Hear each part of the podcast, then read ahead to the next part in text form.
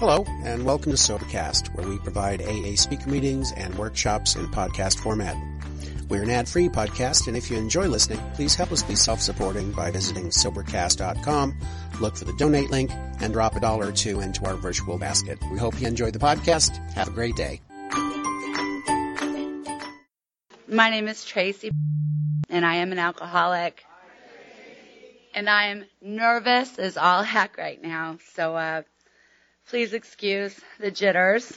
They're not because of alcohol, because I have been sober since August the 4th, 2011.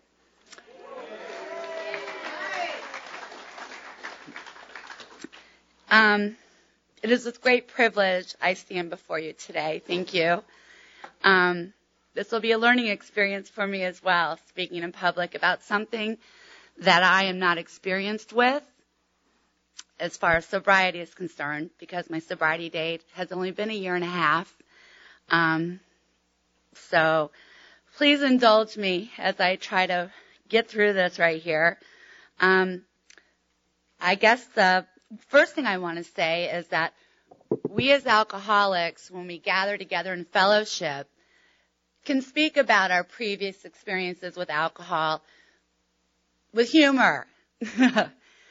we can look back on it and because of our fellowship, we can relate to one another and laugh about it. I want to say that as a disclaimer because there are probably some people in here that have friends or family or relatives that are not alcoholics. And I'm not laughing about or saying stories laughing at the expense of their pain. So with that disclaimer, I'd like to continue. Um, I guess probably the best way to start is uh, describe my background a little bit. I come from a very strict family. I moved 13 times before I went to college. My parents discovered a book called The Coming Revolution, Parent Revolution. And for those of you that are in your 40s or 50s, your parents might have discovered this book. It is uh, a book about structure. And I was raised with structure. I was raised with uh, rule, rules um, 1 through 18 on the refrigerator that if I didn't iron my clothes by 7:30 on Friday, I was the P equals penalty was no phone for a week.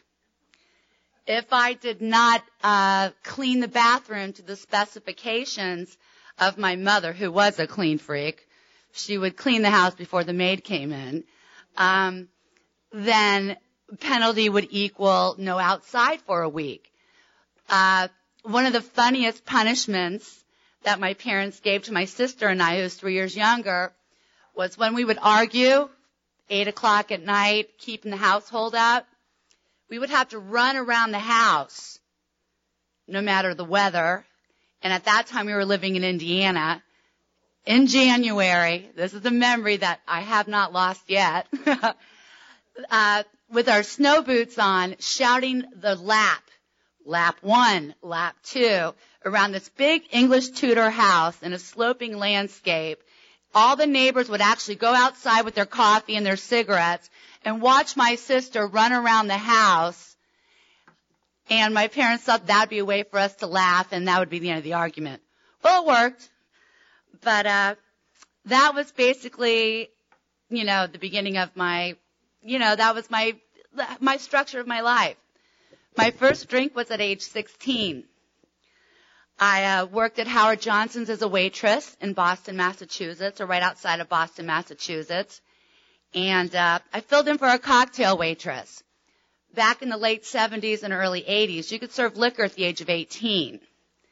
Now I was 16, so since I wasn't making the drinks, I could serve the liquor. I had a crush on the bartender. Excuse me. His name was Scott Reed. Cute guy. And, uh, I, he would, you know, I would have Diet Cokes as I was serving these, you know, people in the lounge in a Howard Johnson's. And, uh, I noticed it tasted a little funny. Yes, I really did not know it was alcohol until about the third drink. It was flat, right? The soda was flat or whatever.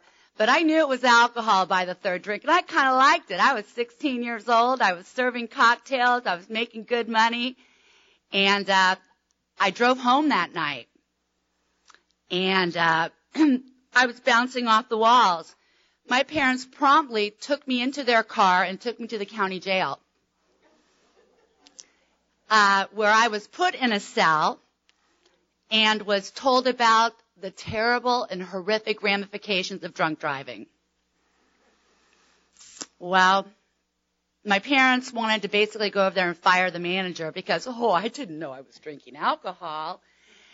And, uh, of course, then, uh, I ended up not working there anymore. And that was that. At the age of 17, I was in the Soviet Union on an exchange program, second, uh, tryst with alcohol. Uh, Soviet Soviet Union back in the 80s, vodka capital of the world. Hello. that I was I was at home and didn't even know it. Drank again, of course, like I did when I was 16. Drank to you know drank to uh, the equivalent equivalency of finding myself in a hotel room with the Czechoslovakian Olympic water polo players in a hotel dancing to Grease. So. Uh, you know, that wasn't a good experience either. My parents heard about that later and I was lucky to see the daylight, you know, before my graduation. Fast forward graduation, go to college. The very first night that I was in college, and by the way, I, I, I chose the college that was as far away from where my family was as possible. And, uh, got drunk the very first day in a fraternity house. Imagine that. And be- that began my illustrious, illustrious career as a 1.7 GPA gal at Purdue University. And remember, back then, we're talking early 80s, it cost 11 grand for my parents to pay for that 1.7 GPA. Shoulda, woulda known, right? Well, that summer I came home and my parents with my younger sister who's three years younger than I went to a counseling session because Tracy's an alcoholic at 19. And I had that counselor manipulated to the point where he thought my parents were crazy because they're so strict.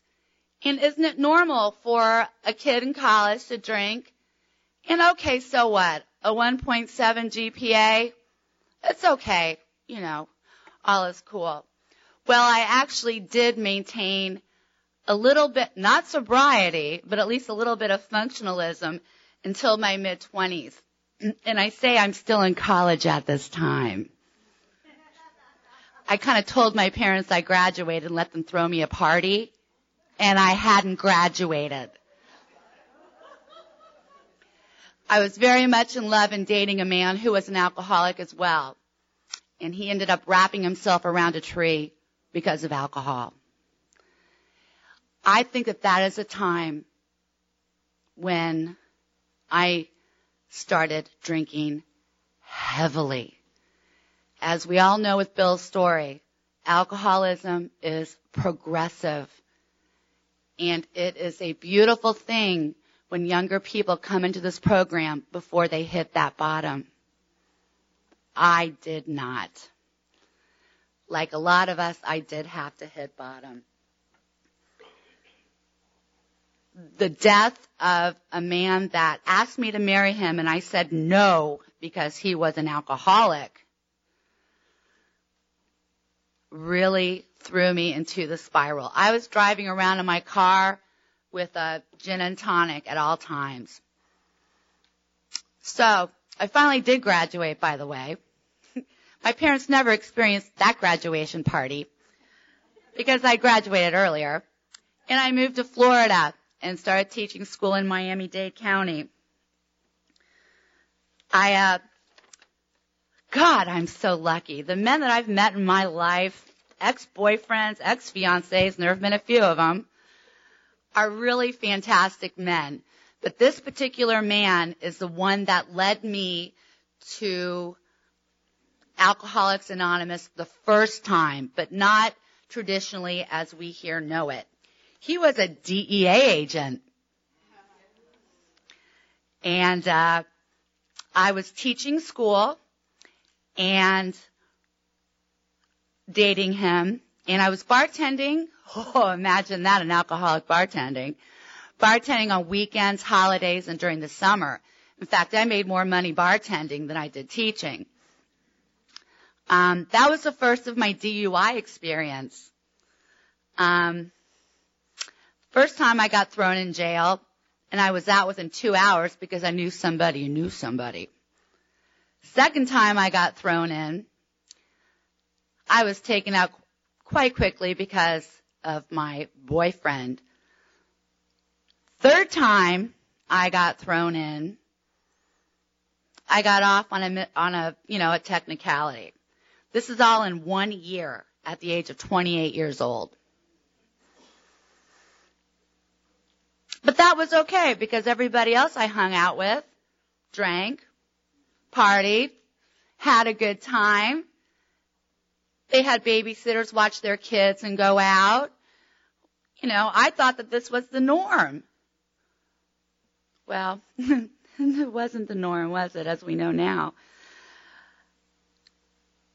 I found out uh, after a blackout with this gentleman that uh, he was going to ask me to marry him the next weekend at a wedding. But I did not remember the ugliness and the meanness of the things that I said and did to him. And he never really even told me what I said and did. It was just pretty bad, obviously, because he didn't ask me to marry him. And we were broken up. My stuff was outside of his house because we were living together at that time. And of course I didn't have a whole heck of a lot in savings. What did I do with all that money? Drank it away, of course. And, uh, I was on my own again. That's when the blackouts started happening when I drank. From the age of 28 until the day I stopped drinking, almost 20 years later, I was a blackout, ugly, mean, awful drunk. The only people that know me now are people that know me as a drunk, except for those of you that I've met in this fellowship. The fact that these people, my friends and my family, still associate with me is amazing. I always fell down when I drank. I had bruises from head to toe. I had my boss at one time told me that he thought that I was being beaten up by my husband. And for those of you that know Michael, know that that is almost an impossibility. I actually fell down and hit my head on the sink at my house and uh, walked into the walk-in clinic the next day because of a, a gash that was huge and it needed stitches. And I walked in laughing, thinking, oh, one tequila, two tequila, three tequila, four. Ha ha ha ha. And everybody was laughing about it. Got it stapled and that was it. There's still blood in my grout, by the way, from that. And I refuse to clean it up as a reminder.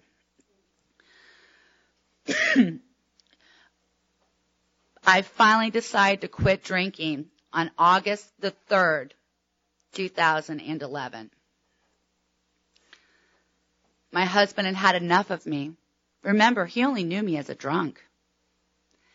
I've been with this man for 16, 17 years now, and he only has known me as a drunk. I don't know how he put up with me, but he did. And, uh, he decided that he needed a time out, asked me where he went for his time out. His ex-wife's house. That's where he spent the next six weeks, or uh, maybe it was two months. Um, on that day that he left, And he was sobbing more than I was. He didn't want to leave me. It wasn't because of love as much as it was for fright and fear of what was going to happen to me. I experienced a detox that, of course, as an egotistical alcoholic that I am, bar none, nobody has experienced this kind of detox before. For two weeks, I was shivering, and I did this at home alone. Stupid. Nobody do that. I was at home alone, and I uh, was shivering, throwing up, vomiting, all that. You guys know what detox is about. I don't need to remind you about that. but I did that at home on my own. And uh, he would check in on me on weekends, make sure I had my cigarettes, and uh, make sure I was safe. Three weeks later, I walked into my first AA meeting.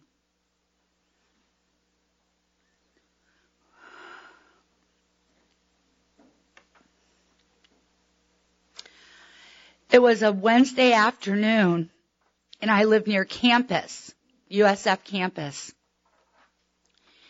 And I was on the internet looking for meetings that were close to me. Now it's been three weeks since my last drink. And I found out that there was a meeting on campus. It gave me the address. And I found this place. Now campus is a little confusing, you know, buildings, blah, blah, blah, roads, yeah. Finally found that. And there was a note on that wall saying that it had been moved to another location, which was two miles on the way other side of the campus. Now I'm on foot here, and it's uh, August, and it's hot. And I trek my way on over to that side of campus and find where this meeting is at. And it's at a church on Church Row off of 50th Street in USF, by the way, USF 164. Please come. Uh, and it's a blur. I've had to, had to solicit the help of the people that were there to remind me of this. So please forgive me if I'm wrong on my memory of this. But I walked in and I believe there were seven people there. There was a woman and then there were six men. I was sweating, uh, obviously, and I was a mess. I'd had an hour and 45 minutes to contemplate why am I going to get to this AA meeting. I got there and they had finished the meeting and were about ready to say the Lord's Prayer. And I walked in and every single person in that group sat down and had another meeting for me. That was my miracle. Since that day, I have not wanted to have another drink again. I have romanticized it about it when I see wine commercials on the travel, travel channel. I have maybe thought about it while I'm floating around in my pool, but I have never, ever had the need or the desire to pick up a drink since that day at the USF 164 group. That is my miracle group. When people say they've been struck sober, I was struck stupid.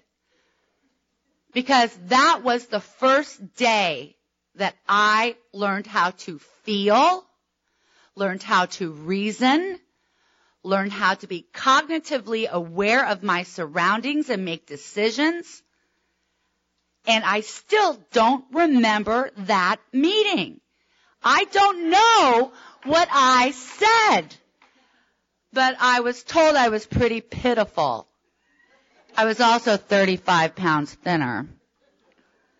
Thank God for sobriety.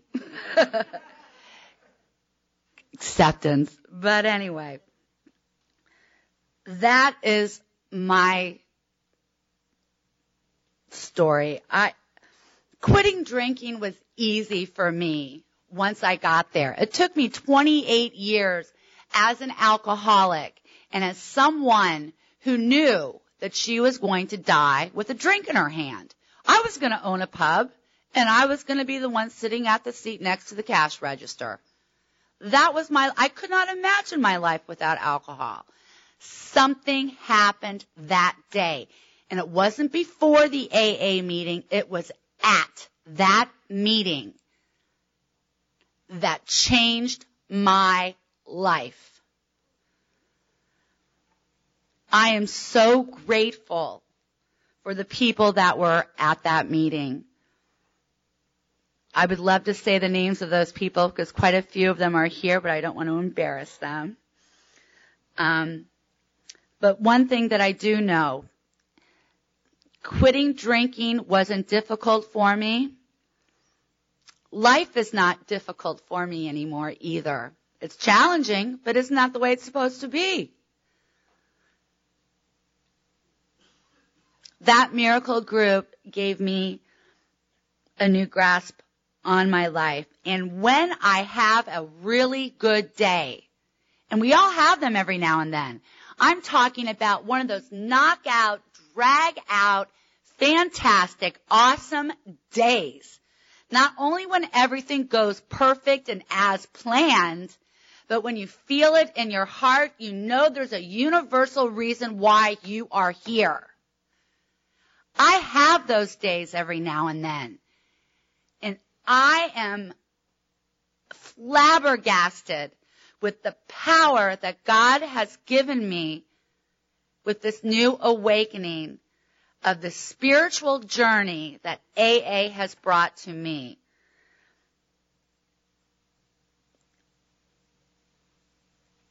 It's a little embarrassing for me to say that because it sounds so preachy.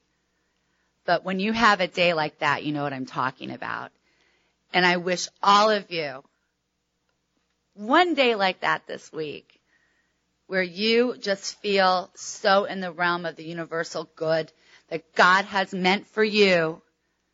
And we all know that it would not have been possible without this fellowship, our friends and our family and the compassion that we all have for one another. And, uh, I guess that's it, guys. Thank you very much.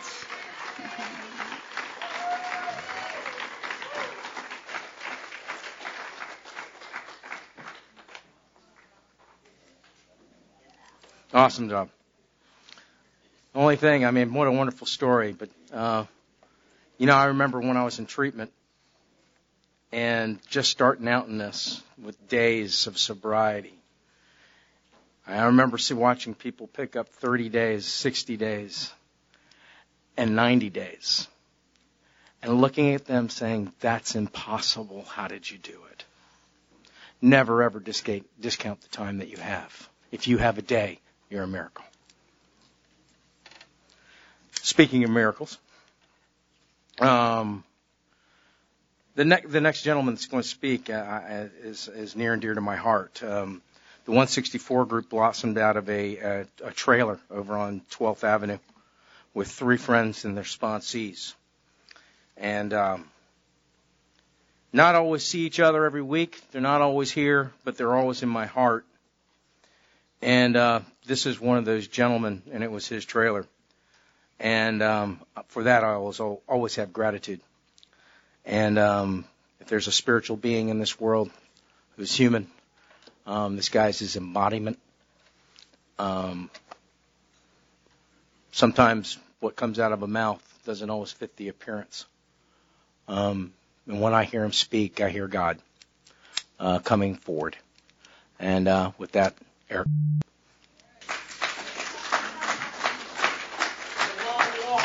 It is. I was sitting in the back and enjoying every bit of this day. My name is Eric, and I am a recovered alcoholic. And I say that because my sponsor told me to, and it's told to me out of this book to announce myself as a recovered alcoholic, having worked the steps in order and had a spiritual awakening. I don't do that to differentiate myself from anybody in this room. I do it just to say that I've worked the steps. Today I'm here to talk about step 11. It's one of the steps that uh, early on I uh, didn't work very diligently. And in the research that I've done for this, because I don't speak on this step at this workshop, uh, I've always done step 12. So they took me out of my comfort zone. And speaking on this one, I actually did some research on this one. The old timers uh, didn't work it diligently uh, in the beginning either. And I read some stuff that uh, Bill Wilson wrote, and uh, in his 24th year when he started writing on emotional sobriety, and uh, when he actually started working this step diligently and started noticing some changes in his own sobriety. So, with that, I'm going to come out of the big book and uh, not lean on my own understanding for a few minutes. Step 11 on page 85. If you want to follow along, it says Step 11 suggests prayer and meditation. We shouldn't be shy on this matter of prayer. What is prayer and meditation? Prayer is talking to God, and meditation is listening to. For so long in my non recovered years, I did a lot of foxhole prayers. God, get me out of this, and I'll do this. God, just get me out of jail this time, and I'll do this. God, just don't let me die this time, and I'll I'll do this.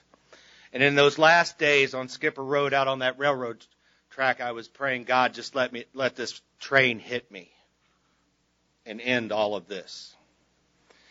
But after working the steps, I didn't want that anymore. But I was still pulling God out of my pocket. He was still that small. Remember, I had just turned my will and my life over to this care of this God of my understanding at that time.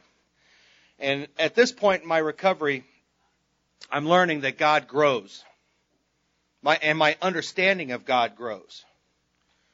And today, God is beyond my understanding. I know that might be hard to hard to understand, but I believe today that this big, wonderful God no longer fits in my pocket, no longer fits in this room. I struggled earlier this year with with um, my religious views of God, my AA view of God, and He brought me through that sober. Let's not. I'm not going to delve into that. I'm going to delve into what I do in prayer and meditation. But what brought me through that was prayer and meditation.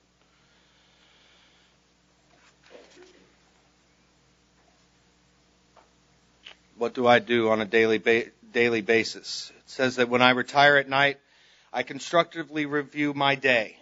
Where was I resentful? Where was I dishonest or afraid? Where was I selfish? Doesn't this sound like another step that I just did? I'm starting to take some inventory of my day. Do I owe somebody an apology? Do I owe an amends? Is there something that I've kept to myself in this inventory that I'm taking that I need to discuss with somebody? My sponsor sometimes asks, Hey, are you working your 11th step? I haven't gotten a call or an email from you. You're not discussing things with me. Of course, I have several friends that I keep in contact in here, and I discuss my 11th step with them. But um, is there something about what's going on with me in this inventory that I need to discuss with somebody else? Some discovery that's come up in my in my uh, in my inventory. Were we kind and loving toward all? What what could I have done better?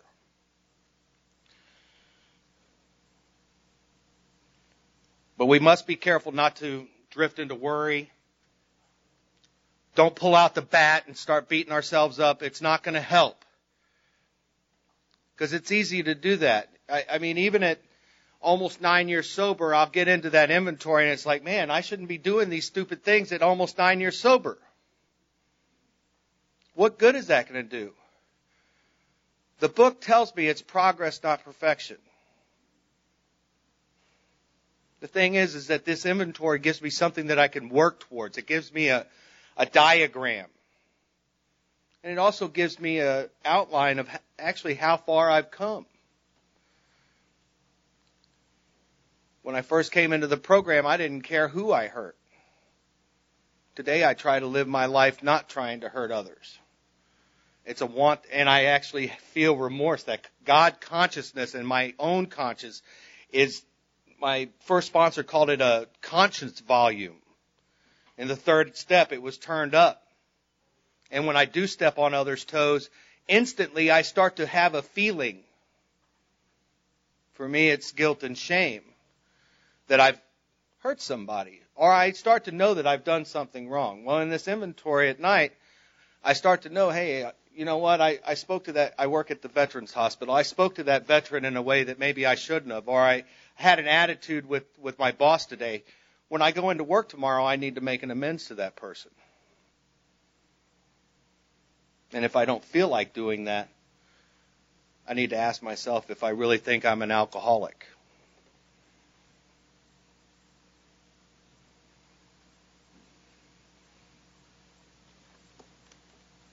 What do I do in the morning? What I do is I go find a place where I can get quiet because I have kids that are now that are getting ready for school for about 15, 20 minutes. I quiet what's going on in my head because I have all these. Dan talked about limos.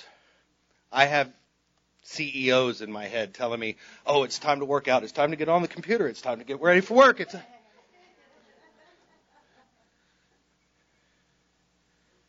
I practice some deep breathing and I quiet those voices in my head and I start to think about the day ahead. And I lay out a plan before my higher power and I say, "Is this okay?" And I wait. On awakening, let us think about the 24 hours ahead. We consider our plans for the day. Before we begin, we ask God to direct our thinking, especially asking that it be divorced from self-pity, dishonest, or self-seeking uh, motives. Under these conditions, we can employ our me- mental facilities with assurance. For after all, God gave us brains to use. our thought life will be placed on a much higher plane when our thinking is cleared of wrong motives. In thinking about our day, we may be faced with indecisions. We may not be able to determine which course of action for that day is going to be the right one. Here's where that saying, uh, take it easy comes about. Not about the steps take it easy comes from relax about this thought process about what's I have this thing that I want to do, but it's not coming clear whether I should do this. Relax and take it easy. The answer will come if you really take a look at what God wants you to do. Easy does it, right? We are often surprised how the right answers will come.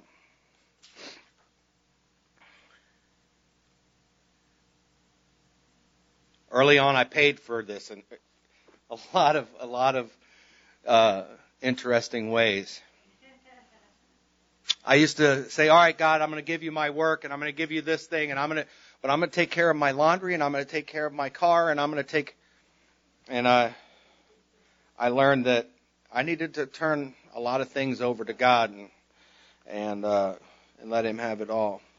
One of the big things for me was that I didn't want to turn my health over um, I suffer from chronic mi- migraine, and I suffer from a couple of other things uh, that I acquired while I was in the military, and I carried around a lot of resentment because of it. And uh, I owed a couple of doctors amends when um, when I really looked at it. and I went back and made those, and I'm much more comfortable about it. But it was because I was taking my will back in those areas of my life. And it wasn't working too well.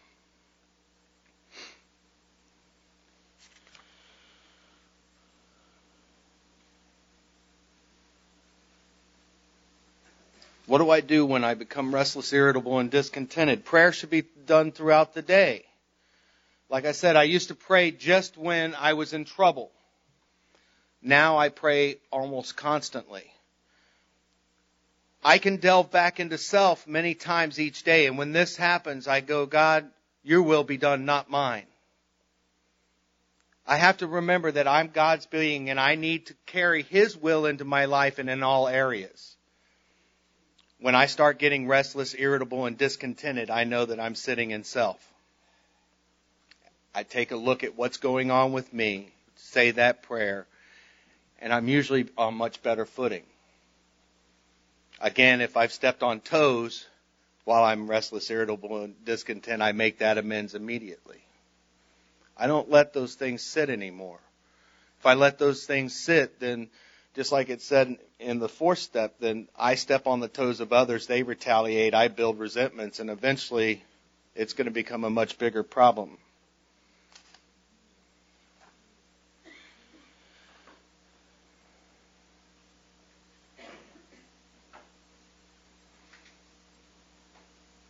By doing the 11th step, we become much more efficient. When we're not sitting there worried, worried about yesterday and tomorrow and we're sitting in today, it keeps us, God's plan and God's want for us is to be right here, right now.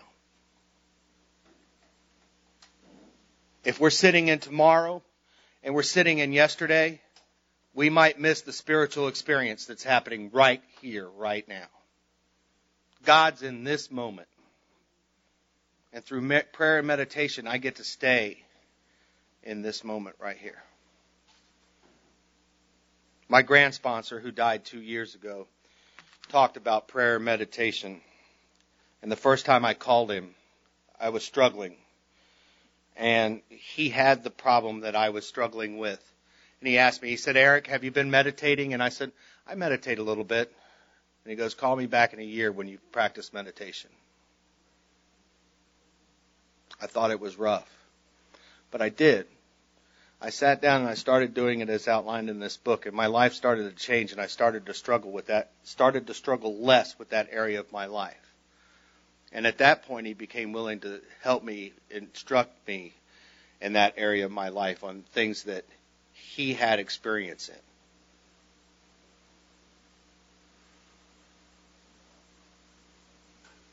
I looked up, and I'm going to end with just a couple of things out of uh, Bill Wilson's uh, writings from uh, from the Grapevine, and uh, you can find these in uh,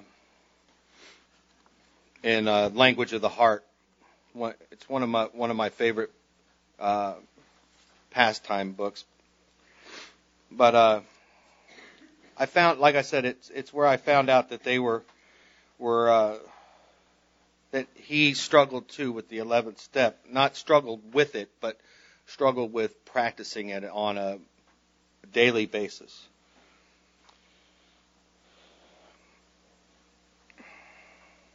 The chances are better than than even that we shall locate our trouble in our misunderstanding or neglect of, 11, of AA's step 11, prayer and meditation and the guidance of God. The other steps can keep most of us sober and somehow functioning, but step 11 can keep us growing if we try hard and work at it continually. If we expand even 5% of the time spent on step 11 that we habitually and rightly lavish on step 12, the results will be wonderfully far reaching. So if we spend just a little bit more time in step 11, he says that we'll grow. As we go along with this process of prayer, we begin to add up the results. If we persist, we will almost surely find more serenity, more tolerance, less fear, and less anger. We will acquire a quiet courage, the kind that does not strain us. We can look at so called failure and success for what they really are. Problems and calamity will begin to mean instruction instead of destruction. We will feel freer and saner. The idea that we may have been hypnotizing ourselves by autosuggestion will become laughable. Our sense of purpose and direction will increase. Our tensions and anxiety will commence to fade. Our physical health will likely improve. Wonderful and unaccountable things will start to happen. Twisted relationships within our families and on the outside will unaccountably improve. So I even found promises there. Guys, this has been a wonderful thing. I want to thank you for the privilege of speaking before you. Thank you so much, and y'all have a great day.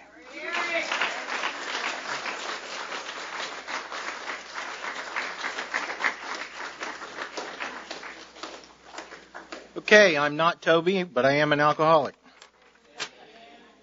And uh, our next speaker is going to cover step 12. And then Toby will be back in to do the closing and the chips and everything. And with that, step 12.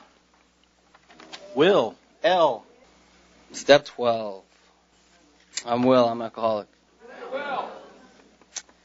Um, my sobriety is July 13, 2010. I have a sponsor and I sponsor, sponsor others. Step 12. Having had a, spirit, ha, oh, spiritual awakening as the result of these steps, we tried to carry this message to alcoholics and to practice these principles in all our affairs. It's a two part right there. Okay? You know, having had the spiritual awakening as a result of these steps, try to carry this message so it's working with others. The second half is living this, practicing these principles in all of our affairs.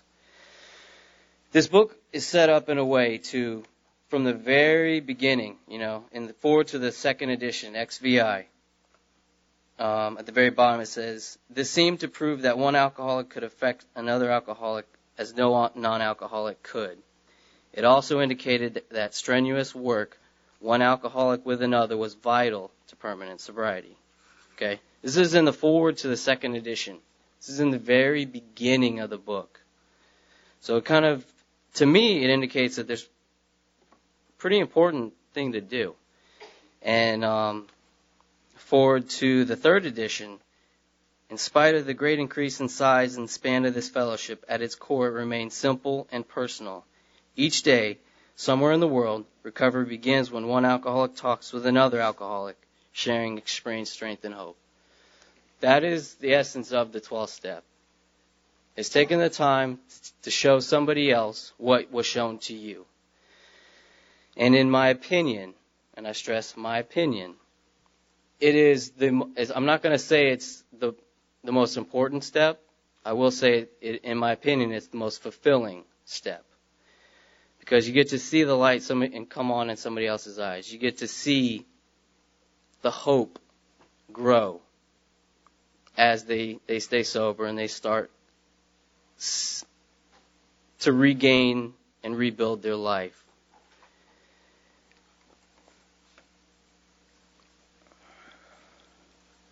There's an entire chapter devoted to working with others.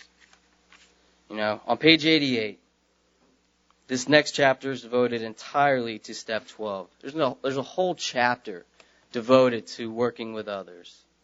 So again, this tells me this is imperative, extremely important. You know, forgive me for kind of jumping around a little bit, but this first paragraph right here, practical experience shows that nothing will so much ensure immunity from drinking as intensive work with other alcoholics. It works when other activities fail. This is the 12th suggestion. And Abram kind of hit on it. This is, um, I don't read this as a suggestion. I read this, if I want to survive in AA, this is what I do. And this is what my sponsor told me that I would be doing. When he took me through the, through the steps out of this book, he set it up and laid it out as a template for me to follow when I worked with somebody else, when I took them through the steps. You know, and that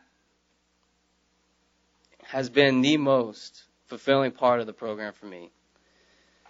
You know, those nine step promises, they come true in spades. You know, Kitty was talking, or no. Who, who did nine step? Ruthie, that's right, yes. You did a fantastic job. I loved it. I always love hearing what you have to say. Um, you can secure their confidence when others fail. Remember, they are very ill. I learned that one. Because I was very ill when I came in. You know, I, I was so delusional when I first came in. I couldn't differentiate the true from the false. And my sponsor was the person that I bounced everything off of so that I could decipher what was correct and what was false. Because I was so broken when I came in that I didn't know any better. And and it's been a fulfilling process to to help other guys with that same thing.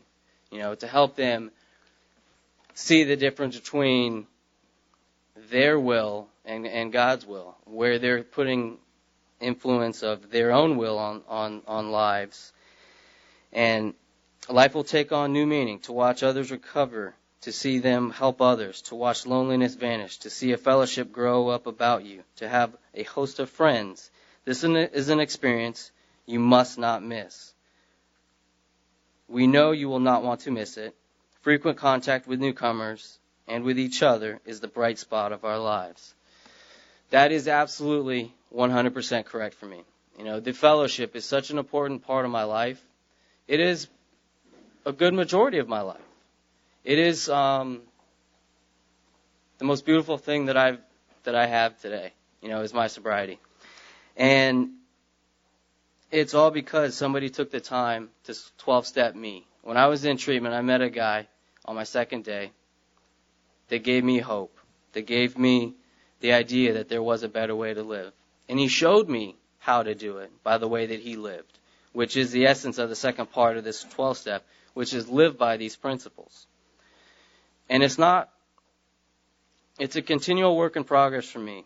Um, you know, I have, I have like, I have days where I'm like super spiritual and, you know, and there's other days where I really have to stop because my first reaction is to not live by principle. And that's where, you know, when you live in 10, 11, and 12 and practice these principles in all your affairs, that's where the, the continual growth happens. You know, because if you live by these principles and you don't stray from them, you won't ever have to pick up another white chip again. You know, that's what this book tells me. Is that if I live this way of life day in and day out, not when it's fun, when it's easy, when it's shiny, when it's a rough day. You know, live by these principles day in and day out is the essence of practicing these principles in all your affairs. And this includes all avenues of life. You know, for me personally, like when I was going through through my nine step and making my list, I too had a large list of financial institutions that I owed money to. And I, my sponsor kind of had corrected me because I had the idea of when when to do so would injure them or others. Well, I was others, and that would injure me having to pay them. And he told me he he, I'll paraphrase it, but he very nicely told me that that was not the case. That if I wanted to survive, that was what I would have to do. And I haven't fully completed all of that yet, but I'm continually to work towards it. You know, I'm paying off things little by little. And every day, it, it, it's like a new new opportunity for growth, and and that's what th- this this program teaches us. You know, and we and the way that we show the newcomer how it's done is by living it ourselves. And and when I live this program, when it's tough, you know, other people see that, you know, and and because like early on in recovery for me, like I struggled with with an illness that kind of plagued every avenue of my life, and for a long time I, I did the poor me, poor me, and it took me a long time and a lot of work and processing to kind of see that it may have had nothing to do with me. It may have been for somebody else. And it may have been just so that they could see what I was going through and to see that it that they too could go through it without having to pick up a drink. And, and that was the way that I was able to process some tough situations. And when other people see that we're living this program and that we're experiencing those nine step promises, it truly is a program of attraction rather than promotion. When it's do as I do, then you've got you've got a, a place of, of ground to stand on. Because I remember early on when I was when I was kind of coming around and I thought I had everything in the bag and I knew everything. I would watch other people and I would I would always see that their actions didn't match their words. And I always was early on like I kind of had I worked with my sponsor about it, but I, I kind of had judgment issues. You know? And and it was I would always I was judging people. Why do they get away with not having to do the work that I have to do so that I don't drink? And I was always very jealous and, and my sponsor kind of pulled me aside and he kind of helped me with with some things and, and to see that everything comes full circle. You know, this isn't you know in the, where it talks about half measures avail us nothing. When I half step this program, I get nothing back. And and I kind of started to see that come to fruition with other people because there was um, a while back, like some a couple friends went out, one died, and those were some guys that I was that I was jealous of. And my sponsor kind of came to me. And he said, "Do you you, you see? Like the, that's half measures. What do you have to be jealous of?" And I was like, "Okay, you know that was pretty powerful for me." And that's when I, I truly, truly put, put started putting in even more work because I didn't get sober to just be content, to be semi happy. I got I got sober because of the the nine step promises that my sponsor talked to me about, and it was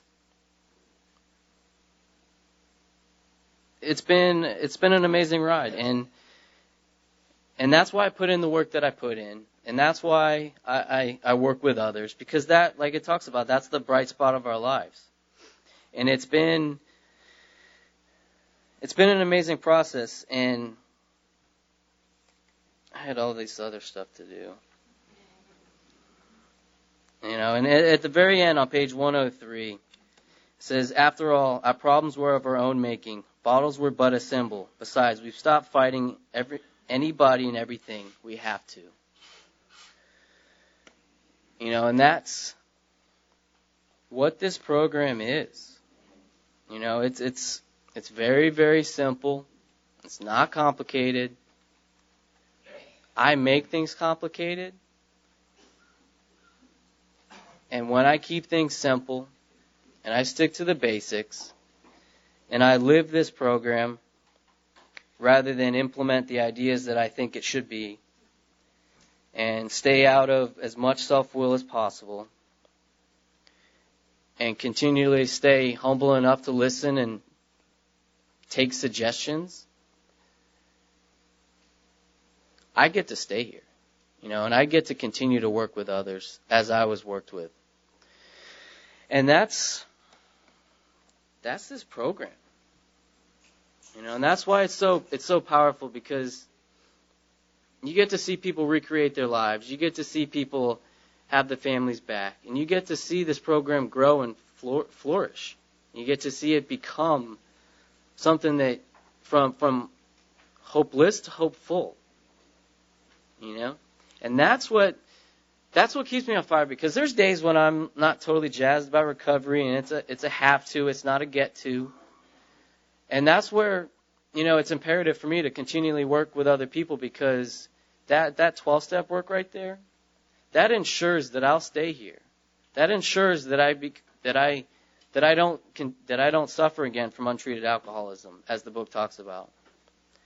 You know, that is where the miracle happens because you get to see that guy pick up his white chip, pick up his 30 days, pick up his six months, pick up his year. You know, you get to see him grow. And and I got to have a hand in that. You know, if I step out of the way and let God flow through me, the miracle happens.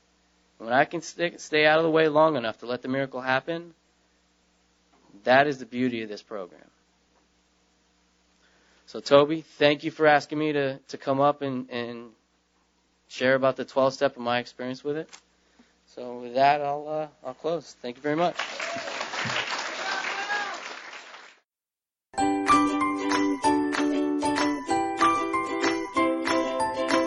Thanks for listening. I hope you enjoyed the podcast. Sobercast is ad free, and we'd like your help in order to keep it that way.